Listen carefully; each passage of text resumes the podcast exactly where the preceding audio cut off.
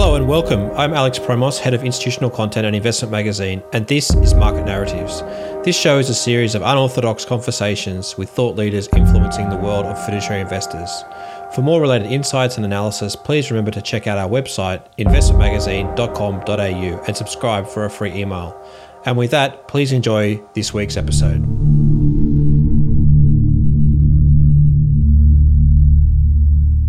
My guest today is John Pearce, Chief Investment Officer of UniSuper. This conversation is a fascinating one as we talk about all aspects of the markets, strategic asset allocation, sentiment, structuring a team, governance, and the role of super in nation building. I truly hope you enjoy it. In terms of where we sit today with the central bank policy um, going where it is, QE's pretty much run its course. We've got huge amounts of fiscal stimulus um, in the US, now also in, in Australia. How do you think about the broader construct of building a portfolio with, with so much intervention? Well, I think it's more of the same, Alex. If you look at uh, the dominant theme of uh, the last decade, um, and you can say there are a few themes operating, but to me, the dominant theme was one of financial repression. And uh, for those who got onto that uh, earlier and stayed the course, right, they would have topped the league tables, um, both the equity and the bond market league tables, right? Now, and what you found um, after the GFC, uh, when uh, we were heading into this financial repression, there were there were disbelievers, right? So um, bond yields uh, fell, and they said, well, you know, they'll eventually get back to normal, and normal was something, you know, north of five percent, etc. Um, but those said who adopted the the philosophy that no, no, this is going to be lower for longer. And um, it, it, took a few years for that to really get inculcated in um, a lot of uh, the, the, models. Uh, I think we're now seeing this extended, right? We were potentially um, on the road to recovery uh, prior to, to this crisis. Um, we were seeing um, some, you know, uptick in, in bond yields and normalization of yield curves, et cetera. Um, you know, we had uh, less you know, bonds in the world that were uh, returning negative rates.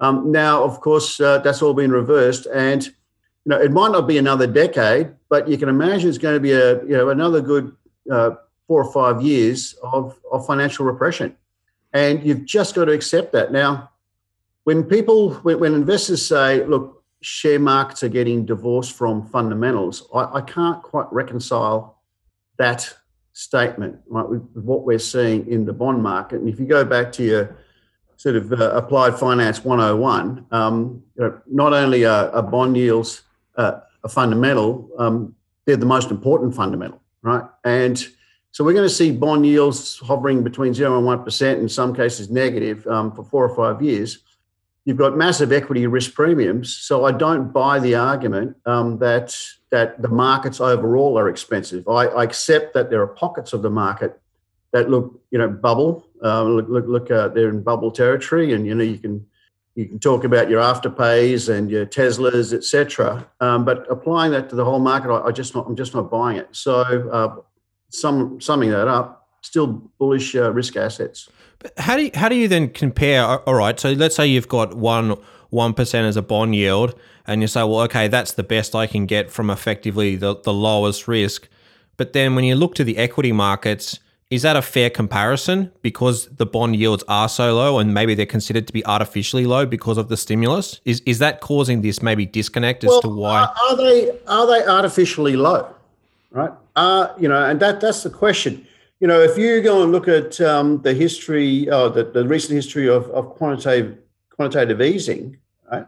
Um, when the Fed actually uh, moved into QT, right, bond yields still stayed low, right? So the whole argument that um, these bond yields are just kept being kept artificially low by the Fed, um, it didn't apply for a period. So there was something else at work. And what, what, what's, what else is at work? Well, you've got these enormous deflationary forces, Right? Now, what, what are the deflationary forces? Well, the the you know you talk about demographics, etc. There's a there's a question mark uh, around that, but but the the main deflationary force is technology. So you, you're constantly seeing supply curves shift to the right. So take your central banks out of it, you've still got these really powerful deflationary forces moving your, your supply curves to the right. And even without the influence of central banks, you're going to see really low bond yields. It's interesting though because is it is there a situation where these low bond yields begets low bond yields? You know, it just sort of perpetuates this this deflationary environment almost. I I believe there's a uh, there's um, a lot of evidence that that's the case, right? And you know we're seeing uh, we're going to um, see a higher prevalence of so-called zombie companies. Now, what do zombie companies do? Um, they keep supply up, keep supply up, you keep prices down. So the very thing that central banks are trying to achieve, okay, is being negated. Um, if uh, you know the, the, central banks want to stir up demand, um, hence you know free money, but if what you're doing is shifting supply curves to the right, absolutely, you're, you're putting downward uh, pressure on on prices. But I can't see that changing in the next few years. But somebody's comp- somebody's uh, capital is going to be incinerated in the process, right? These zombie companies, unless they can somehow turn a profit, uh, someone's going to be left carrying the bag. Yeah, uh, but you could argue that um, also that's why you're seeing such a dispersion in valuations at the moment, right? Mm-hmm. And once again, when people talk about how expensive markets are, um, you take um, you, look at the US market and you, you, take the FAANGs out of that US market, and you find that the the, the US market's been quite unspectacular, right? If, if you if you look at it ex the FAANGs, um, if you look at uh, emerging markets, well, you know they're still struggling um, because they haven't got the, the same boost of, uh, of tech. You know, you look at a lot of these uh, European markets. So you could argue that um, you know some of these uh, the, the, zombie companies, while they've been you know kept on life support, they're not priced. Um, they're not price rich.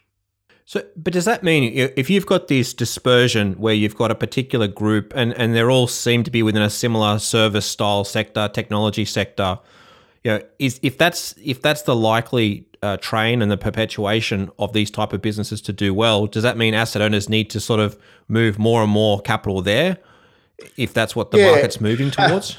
yeah, but you know, how, how, does it end? Right, trees don't grow to the sky. Um, uh, if you look look at the history um, of of the U.S. market, which is the, the longest history we have um, in terms of a diversified market, the um, the dominance of uh, of a sector can last for for decades. Right? Uh, we you know we had the energy sector, we went through when the you know auto sector, etc. Uh, and now we're in the, the, sort of the tech revolution um, uh, period. Um, it can still go on for time, uh, for some time. It can go on for another decade and, and still be uh, approximating where these other sort of um, eras have the length of other eras. Um, how, how, does it um, how does it end though? Um, well, with some of the you know the monopolies where they've really built a moat, it's hard to see it ending other than some sort of regulatory intervention, right? How do you how do you compete with Google? How do you you know you can compete with Amazon maybe, but really it's it's it's it's it's really difficult. Uh, Facebook. Um, to me, it, it potentially ends with regulatory intervention, but it's not obvious to me that that in itself um, is going to be a value destroyer in the short term. There's a there's a there's a, a, sort of I don't know if the story is true, but it's a good story, so I'll tell you anyway. Um, when um, uh, the uh, the founder uh, of Standard Oil, he was uh, playing golf with his um, with his uh, uh, parishioner, and he said, um, "Do you only own any Standard Oil shares?" And you know the parishioner said, "No, no, I don't."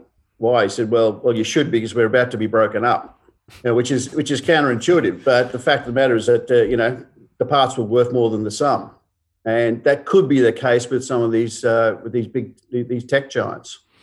Look, that's that's interesting, and look, I've heard a lot around sort of the regulatory change. It's it's been bubbling away for quite a long time, even before the the the regulatory issues around sort of Facebook and and Twitter and so forth, and and uh, the impact that they have on on the social construct, but a lot of the conversation is around the historical regulatory change or the regulatory um, environment doesn't work for situations like Google.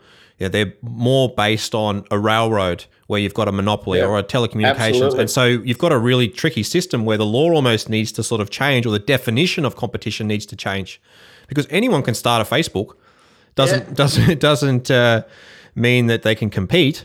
Um, That's right. It's a real problem because um, the the law uh, has been put in place to safeguard the consumer, right, um, and the gouging consumer. But if you look at someone like an Amazon, well, well, the consumer is a hell of a lot better off because of Amazon. Now, on on its way, Amazon could just destroy a whole swathe of small businesses, etc.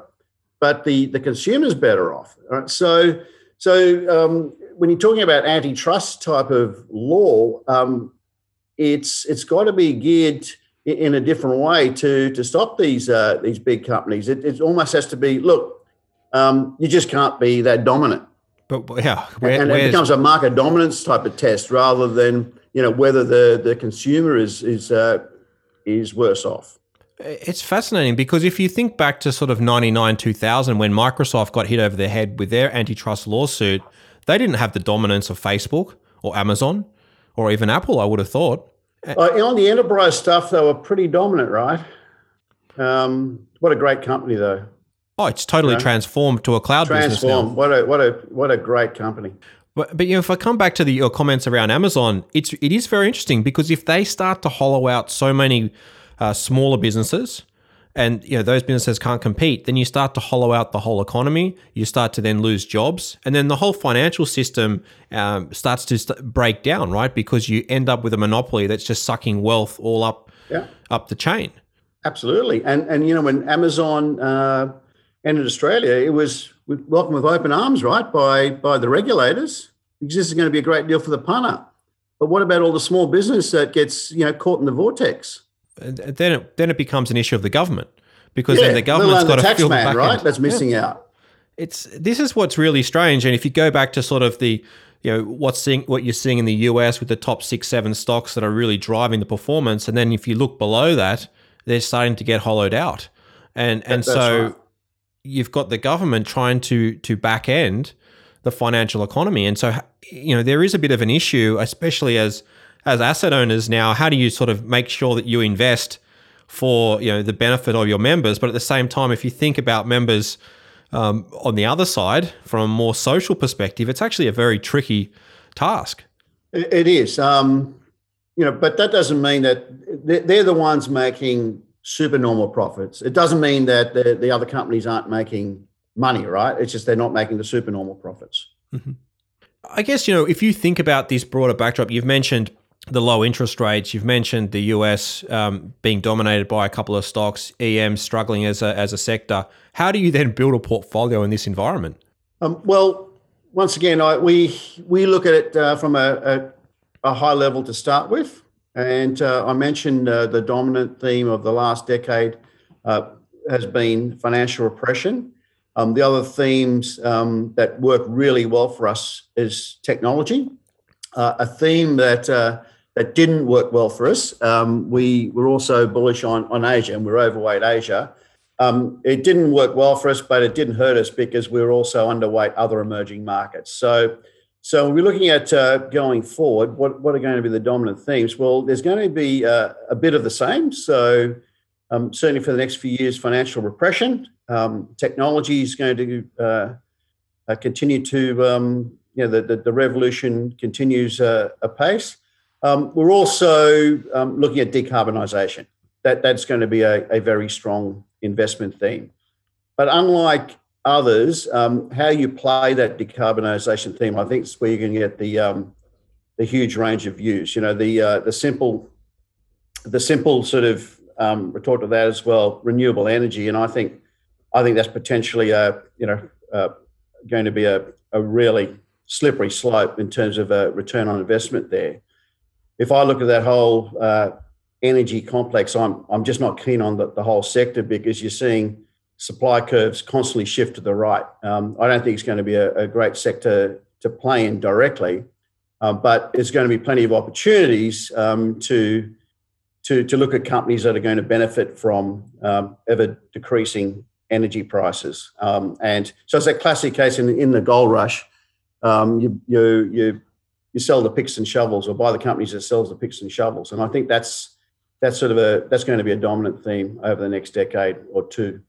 And when you're talking about renewables, is that sort of the traditional solar wind, or is there other sorts of biogas um, well, you know, it covers the whole thing, right? So there's a lot more talking about hydrogen, for example. Yeah, solar and and uh, is obviously going to be the the, the main one, but um, you know, there's a lot of money being uh, being invested on the whole spectrum of of renewables, mm. and that's the you know that's that's always a danger when um, you know when you've got such a a, uh, pervasive theme, you know, um, the let's call it um, the environmental or the, the green theme, which we, we all agree with. But when something is so pervasive, um, you'll have so much capital uh, chasing that theme. And when there's so much capital chasing the same theme, um, you know, there's going to be grounds for it. Well, it, it, sort of sets it up for disappointment, right?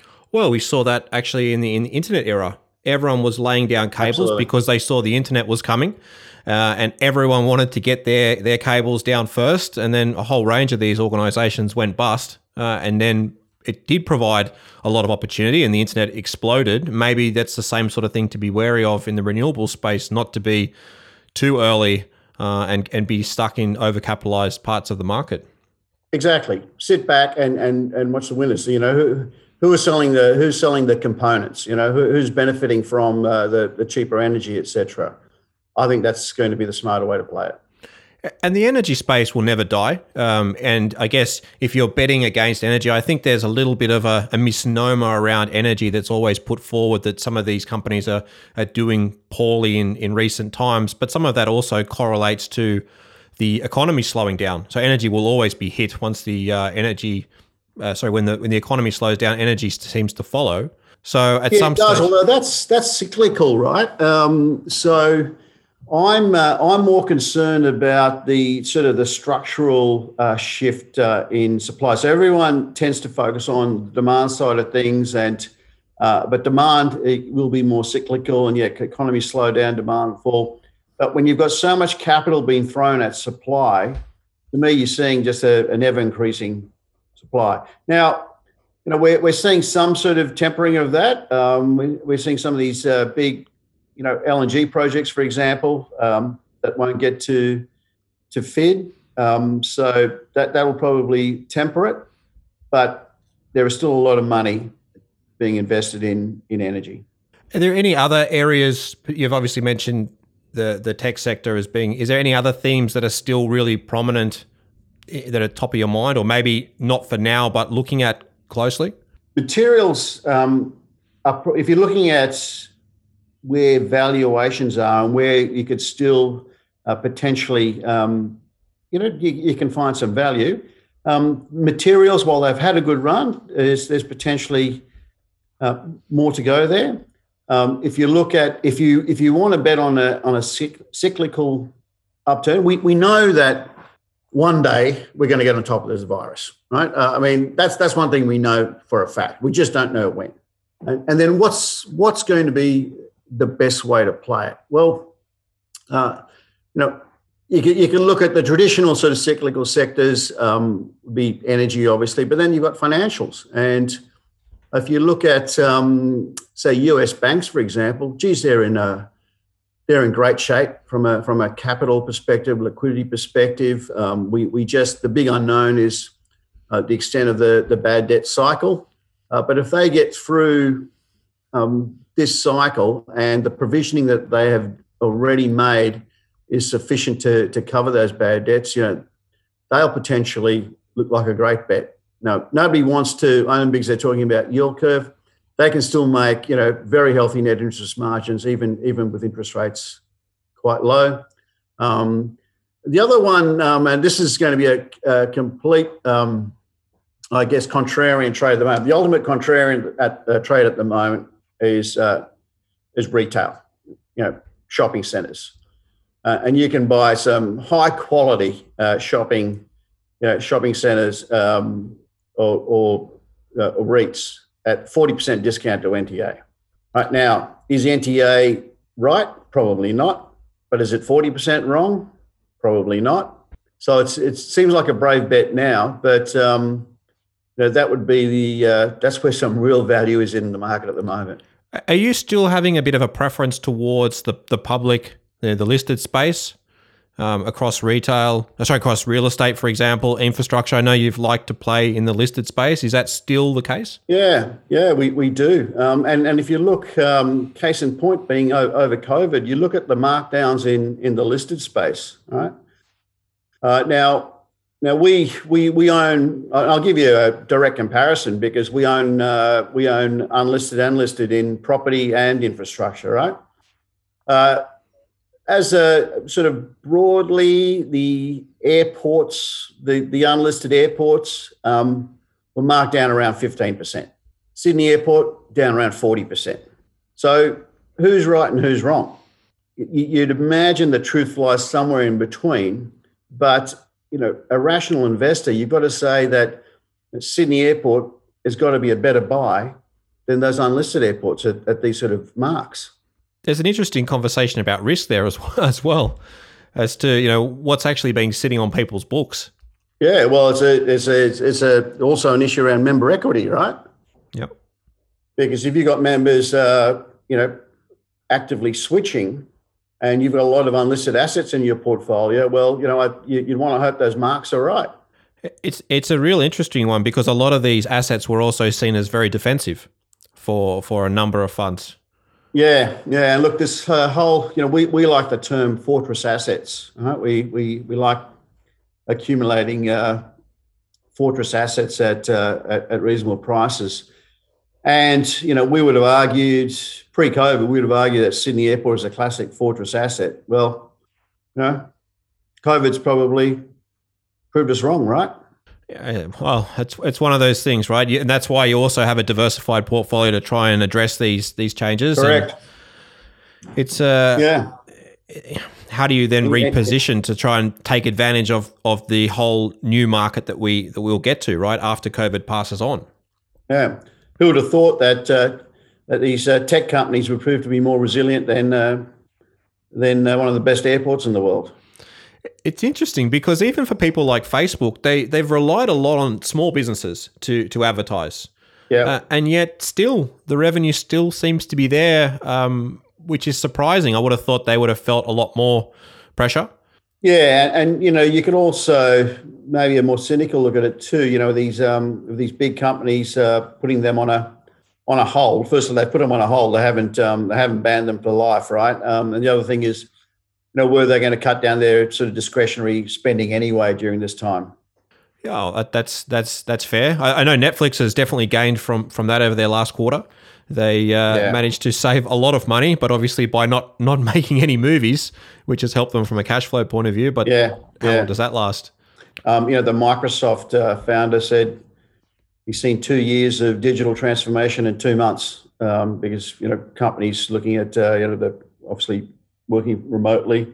Um, seen Amazon benefit from it. So yeah, these these tech companies that um, you know it's it's um, they seem to come hell or high water. They're, they're still making money.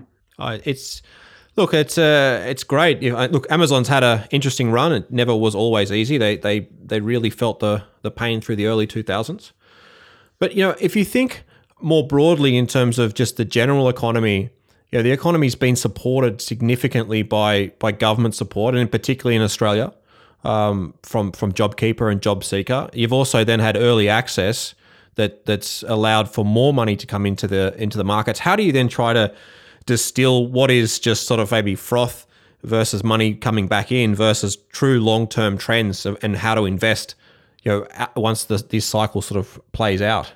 Yeah, well, look, obviously. Um, you've got to distinguish between the the companies that are, are most exposed to the domestic economy and, and those that aren't, right? So, um, JobKeeper, JobSeeker is not going to impact BHP's prospects that much, but it's going to impact Commonwealth banks, correct? Mm-hmm.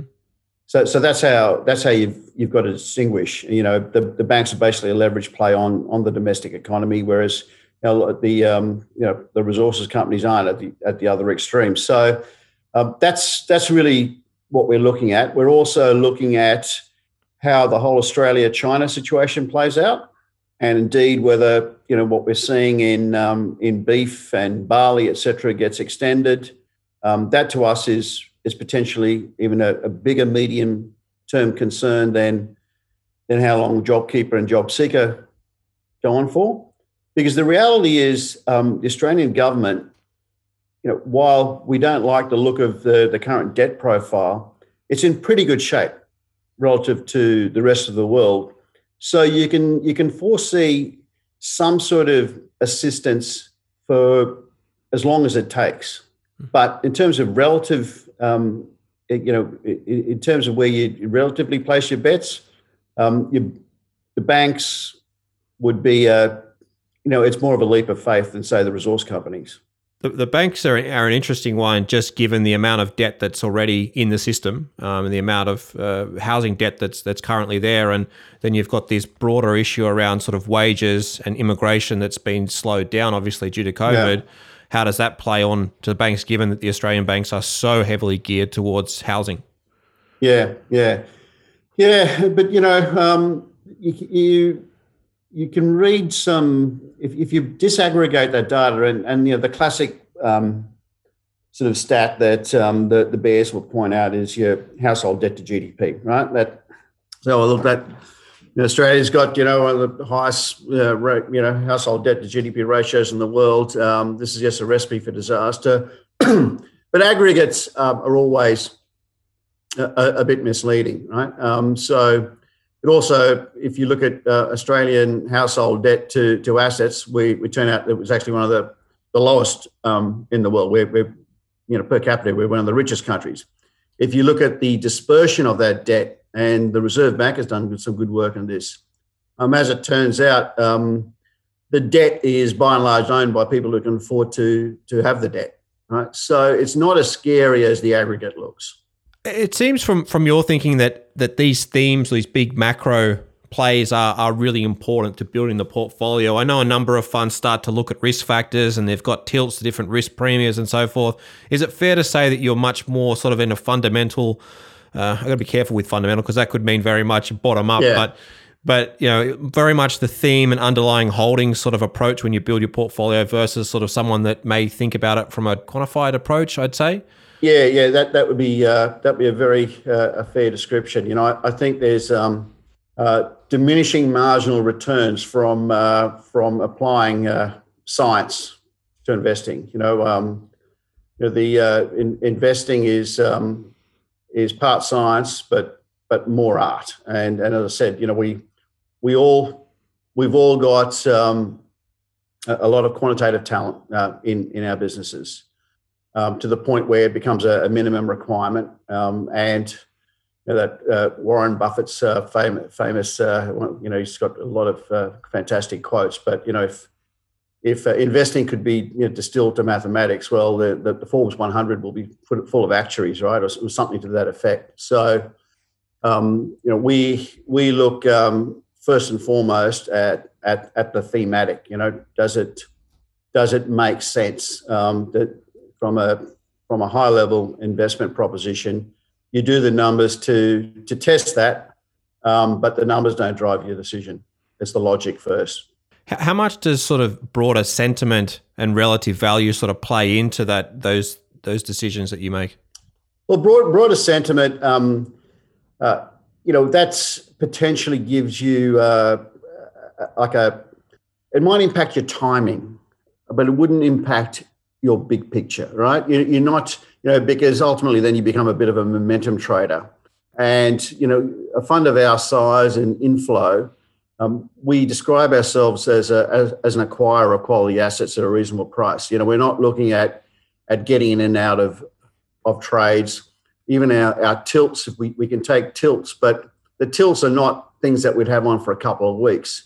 You know, they can extend for, for a few months. So, we're tending not to look at sentiment. As a matter of fact, when sentiment is getting too strong, we'll probably wait for pullbacks. Would you potentially, if sentiment gets too strong, put put options or, or some sort of other derivatives to try and hedge that that risk that you may see? Well, it, it's it's interesting, Alex, with um, with, with put options. Um, it's not as firstly we we've been a, a very heavy user of of uh, of put options for our defined benefit fund. You know, we had a a very large position. Um, it's uh, it's still a large position, but smaller because um, because they've been expiring along the way. Um, that's for our defined benefit. If you think about a normal defined contribution open fund, it's not a simple case to to buy insurance. And let, let me give you an example because you know, when you've got constant, uh, you've got members, you know, entering that fund every day. Now, if a member's been in there for a long time and that member's up 30%, um, uh, you know, a member might be comfortable paying 1 or 2% for protection. But a member that's just joined you on the day and has not benefited from a big rally in markets, are they going to be happy that you're spending, you know, 1 or 2% on protection? At the end of the day, they've they've wanted this exposure. They've they're buying this exposure and you're saying you're telling them no, you're down 2% because we're buying protection. So it's not a clear cut application when it comes to open ended funds. You know, to me, that put option strategies are, are far more relevant for uh, for for closed funds. You know, um, you know, defined benefit, sovereign wealth funds, endowment funds, hedge funds, etc. That's when it makes uh, more sense to me. It's interesting you talk there about sort of your members, but you know, UniSuper is not totally public offer. Is that also part of the reason why you, you choose not to, to run? No, but look, we, we're, we're in constant inflow, right? So um, that wouldn't impact the decision one way or the other about put option protection. Uh, it's more the fact that you've got uh, members constantly joining. You know, we've got um, university. Well, look, obviously, the university sector's um, doing it uh, tough at the moment, but uh, pre-COVID, it was in a strong growth growth phase. So we had uh, we had members and and uh, joining, and uh, those members are also able to uh, get family members to join. Mm-hmm. Let's go back to sort of you're talking about sort of the sentiment and, and um, uh, sort of the the portfolio and and being tactical uh, to some degree, maybe over a couple of months. I'm curious on the sort of people that you you need, you know, to run this sort of a fund. You talk about having quant as your as your starting point, but what are the sort of the types of people that that you need to actually build a fund like UniSuper? Well, we've got uh, a whole um, range of uh, of uh, shapes and sizes and styles of uh, of people, and I might just um, just allude to the uh, the breadth of of what we do at, at UniSuper. Um, so, if you look at um, at a high level, we're, we're managing about seventy percent of the money in house, and we and we outsource about thirty percent. Um, and uh, we'll always have that that hybrid model. And those strategies, those in house strategies, uh, they cover um, global Australia, they cover um, all the asset classes. Uh, we got fundamental strategies, we've got quant strategies, uh, we manage uh, defined benefit, uh, defined contribution.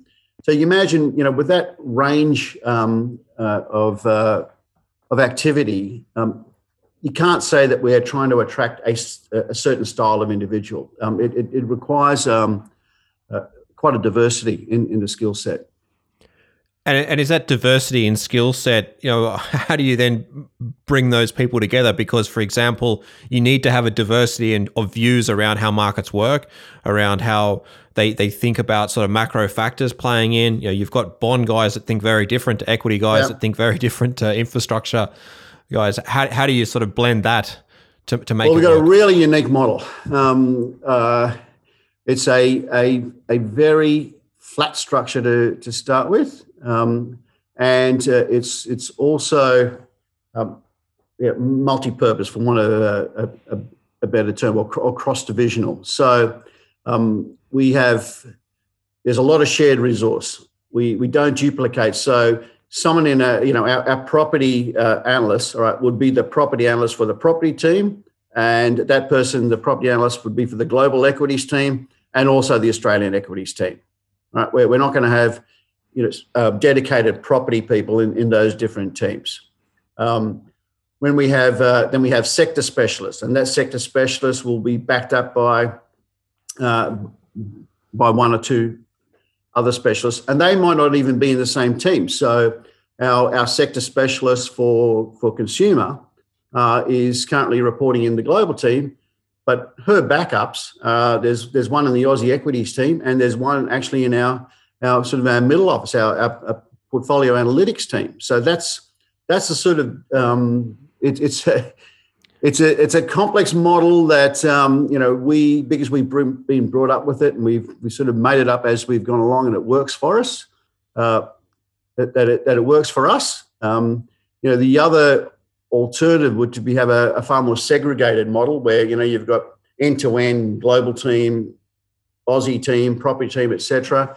Um, we've we've deliberately decided not to do that um, because we just wanted to make sure that we get the the best of all worlds and we're all working towards a common goal. Mm-hmm. Oh, the cross pollination is is always interesting, right? To get the, those different views. Um, yep. Curious, you know, around your your thirty percent that you say is outsourced. You know, is there a reason because of cost that it doesn't make sense, and therefore you outsource it, or do they have different technical skills? What what makes up that outsourced piece? Yeah, absolutely. We, it's always a case of um, you know we've got to be honest with ourselves, and there are there are certain strategies that we can't. Um, we, we, we couldn't um, justifiably bring house because we could get it uh, cheaper and better. And that's what outsourcing is all about, right? Mm-hmm. Um, uh, outside. And typically you'll find um, something like, uh, you know, US high yield bonds. We're very active in US high yield bonds. Um, we've been in and out of that market five times. Um, uh, there's no way in the world, you know, we, we could hire a team, uh, build a team to, to manage US high yield bonds. Uh, we got pure play technology um, mandates. We got pure play Asian mandates. We got small cap mandates. These sort of uh, strategies that require large teams of you know bottom up fundamental analysts. Um, they're sort of the strategies that we're typically going to be outsourcing. Mm-hmm. Uh, I'm curious. You know, a, a number of the the other funds, the super funds, are starting to look at insourcing more parts of their business. What what are probably the the hardest challenges that you've faced in terms of in-housing? Um, well, the first the first challenge is obviously to to make sure you you get your board on side. Mm-hmm. Right? And I was extremely fortunate in that I had a uh, an investment committee, um, and you know I'm still extremely fortunate that I've got an investment committee, um, uh, and that it's staffed by by people who have uh, worked in the industry at the, the most senior levels. You know, we're talking about you know ex-boss of Colonial First State, an ex-boss of BT, an ex-boss of Invesco. Um, you know, these guys uh, know what they're doing and know, know what I'm doing. So I never had any problems getting the support um, to, and I know some of my peers, one of their biggest challenges is, is getting yes, board sponsorship. Um, so that was a real positive thing. Um, with uh, then, then the, the, the, the challenge um, is, is um, I guess it's a, it's a people thing um, at uh, you know if if you're in you're running a, uh, a fund out of Melbourne and you want to keep the team in Melbourne, and, and I, you know, at this point we've been fortunate enough to, to be able to do that, is making sure that you can get uh, the right uh, the right people that are happy to come and uh, and work in in Bourke Street. That that would be the the biggest challenge, but so far we've met that challenge because we've got a we've got a really good brand in the market, and um, we've always managed to have people knocking on our door to, to join. Long may that continue. I don't know if it will, but um, I'd imagine the competition will heat up. But that would be the single biggest challenge. We're a, we're a business that is highly leveraged to the quality of people that we have. The other the other challenge that I, I, guess what I was alluding to is around sort of performance and how do you manage that with external managers? Very easy to to cut people um, yep. and or cut managers. You know, how do you sort of deal with that internal struggle in some cases if some part of the business is un- underperforming? Yeah, yeah, and look, that's a that's a fair point. We we have to hold ourselves to the same level of scrutiny, right? That we would hold uh, external managers. So, so once a year, um, uh, we have a, a, a very formal process with the investment committee, whereby we go through the in-house strategies, and we've got to justify to the investment committee why these strategies remain uh, a hold or a buy. Mm-hmm. Right. So it's the same sort of um, process that you'd go through with uh, with external managers. And on uh, I think three or four occasions, we actually sacked ourselves. Right? So we actually went to the investment committee and said we, you know, we can't justify um, continuing with this strategy. Um, so let's agree that we'll we'll discontinue it. And that doesn't um, necessarily mean that there's job losses, by the way, because as, as I said, with our with our model, uh, um, we don't have you know an individual only responsible for one portfolio. Yeah, they're across many different parts of the portfolio. Exactly, exactly. So there's plenty for, for people to do.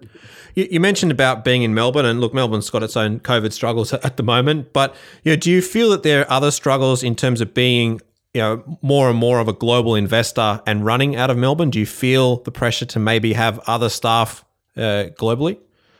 It, it hasn't been a constraint to date, right? Uh, but look, we we would I'd be very reluctant to set up a a team offshore. Um, would it would Sydney be possible? Yeah, but offshore time differences, etc. You know, I, I used to work in, uh, in, you know a global organization. I understand the difficulties, um, and you know you got to um, you, you just got to be aware of your your limitations, and and I think that's that's going to be a limitation. And while we've got the bargaining power, you know, we can strike some pretty sharp deals with external managers. There's really good, you know, um, no shortage of good quality external managers uh, offshore. So we'll we'll likely to continue that path. Let's uh, talk to to the governance challenge, right? And, and super funds are under increased pressure to to sort of up their governance, particularly you know in the environmental social space. You know, how, how does that look for you um, as a fund and as a CIO, and, and what what's actually how how do you spend your time i guess best to to make sure that you address the governance challenges that you have with your investments and then also address your member interests as well? Yeah look i think what's the the big difference between now and uh, and and you know a decade or two decades ago is just the uh, the focus that we have on on ESG um, from an external scrutiny point of view, and I'll, and I'll give you a um, know, ESG has always been part of a sensible person's, uh, a, sensible investor's um, uh, toolkit, right? And and I'll give you a, a, a real example. Um, so when uh, I was the uh, I was running the uh, investment um, at uh, Colonial First State in the in the nineties. I remember we had a we had a really good resources team, and um, you'd walk around, and you'd have a look at the team, and they'd always have these rocks on their on their window ledges and stuff like that, and and I remember asking him, said, look, what's what's the main thing that you're looking for when when you go to a mine? You know, they, they love to go to the mine and get their hard hats on, etc. And uh, I remember the boss, uh, Dave, turning around and said, the main thing I'm looking for, right, is evidence of safety. Right. And this is in the 90s. This is before the acronym ESG was ever invented. And, and I said, Oh, that's interesting. He said, Yeah, because if I can see uh, a really safe mine, I know that that management's probably doing a lot of other things right because there's a lot of stuff with mining that you can't actually see, right? But evidence of safe a safe mine is giving me evidence that this this is a management team I can trust. And I think that was a really really insightful. So, you know, and then you know, but now ESG has become you know it's like an industry in itself. Uh, but to any sensible investor, ESG has always been part of their investment process. And you know, this, this notion of being able to quantify the impact of, of ESG, well, you know, that's just a nonsense because anyone that knows anything about a successful business knows that you know, there are, you know, a successful business um, is doing a lot of things right. And to somehow, you know, isolate the ESG factors and put a number on it as I said, I, I, think it's a nonsense. You can't you can't control for for all of the other factors. So, so is it um, inculcated into our process? Absolutely, always has been. Um, more in the case that we've uh, excluded um, companies that we think are a potential problem. We don't go into a company and, and try and change their approach to ESG. We're, we're sort of making sure that um, that that they're um, they're passing those tests before we enter the company. Um, but the biggest change now is um, is having to explain ourselves and and being held externally accountable. And bear in mind, you know, the Australian, you know, once again back to my my colonial days, and this is before, you know, ESG became uh, uh, fashionable. Gosh, the the amount of activism that used to happen behind closed doors between the fund managers and and and company boards and, and management, it was it was very very robust, right? And things that would would happen. You know, um, you know, directors would would leave. You know, management would would, would leave. Strategies would change, um, but there was no sort of public, uh, you know, uh, wringing of hands or or no um, airing of dirty dirty washing, etc. You know, things were, were done behind closed doors um, because we didn't see it was in anyone's best interest to actually have a you know um, make a lot of things public. It's a it's a really strange really strange space, you know. When if I think about it from my finance days and how do you map ESG metrics, you know, which is on some ordinal scale to some sort of financial performance, which is what a number of funds are trying to do, and show that ESG has this positive benefit, which is extremely difficult. That's that's the first thing that I find very hard to work out. And the second thing is how do you invest in something which is an existing brownfield a- asset and then say, well, hold on, I'm impacting climate change by that. Uh, it's a really tough leap um, that that I that I struggle to see, and so I wonder how super funds, as investors, and t- typically investors in brownfield, if you're in the greenfield space, I can sort of see maybe some different changes, but the idea of ESG and lowering cost of capital for good companies and raising the cost of capital for bad companies, I haven't seen academic research to really justify that. Yeah, I think at the extremes, you could probably see it. I'd imagine the cost of capital for pure play thermal coal companies is going to go through the roof. But is that an ESG issue, or is that just because that that technology is not providing the same? Yeah, well, I think it's it's sort of related, right? It's become a, an ESG issue. So yeah, I guess then how do you, as a, as a manager of, of a portfolio, then deal with all these potential issues that come in? You know, do you do you have sort of a standard default portfolio where you, try to do the best you can and, and manage all the risks. And then you've got these other socially responsible style portfolios that have more and more constraints because there's a lot of constraints you now need to manage. Yeah, that's right. So yeah, we, we, we do both, right? We um, so we do have uh, our ESG themed. We call them sustainable because you, you need a label, and there's no right and wrong label. There's some call them ethical, some call them sustainable, some call, call them ESG. Um, so we got them, and they are actually you know, our most popular options uh, in, in terms of where the, the member flows are, are going.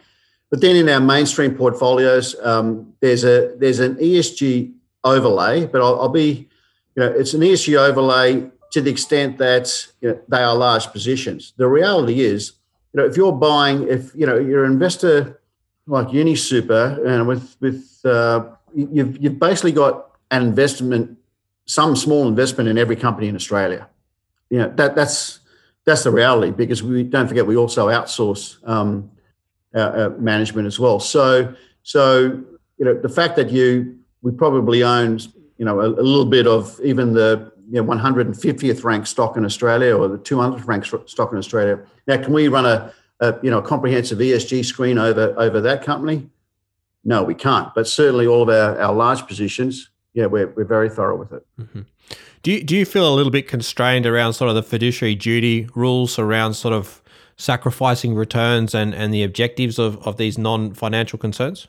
We well, we we haven't been, um, and once again, I can thank my uh, investment committee that I've got a very supportive investment committee that um, that is very aware of our fiduciary responsibilities, uh, and um, you know, uh, we've we've always been um, able to, to manage money uh, in, in our members' best financial interests. Mm-hmm.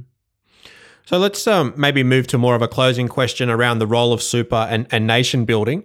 Just curious, given the size of, of superannuation as an industry now in Australia, what do you see maybe as, as super's role in, in helping the Australian public?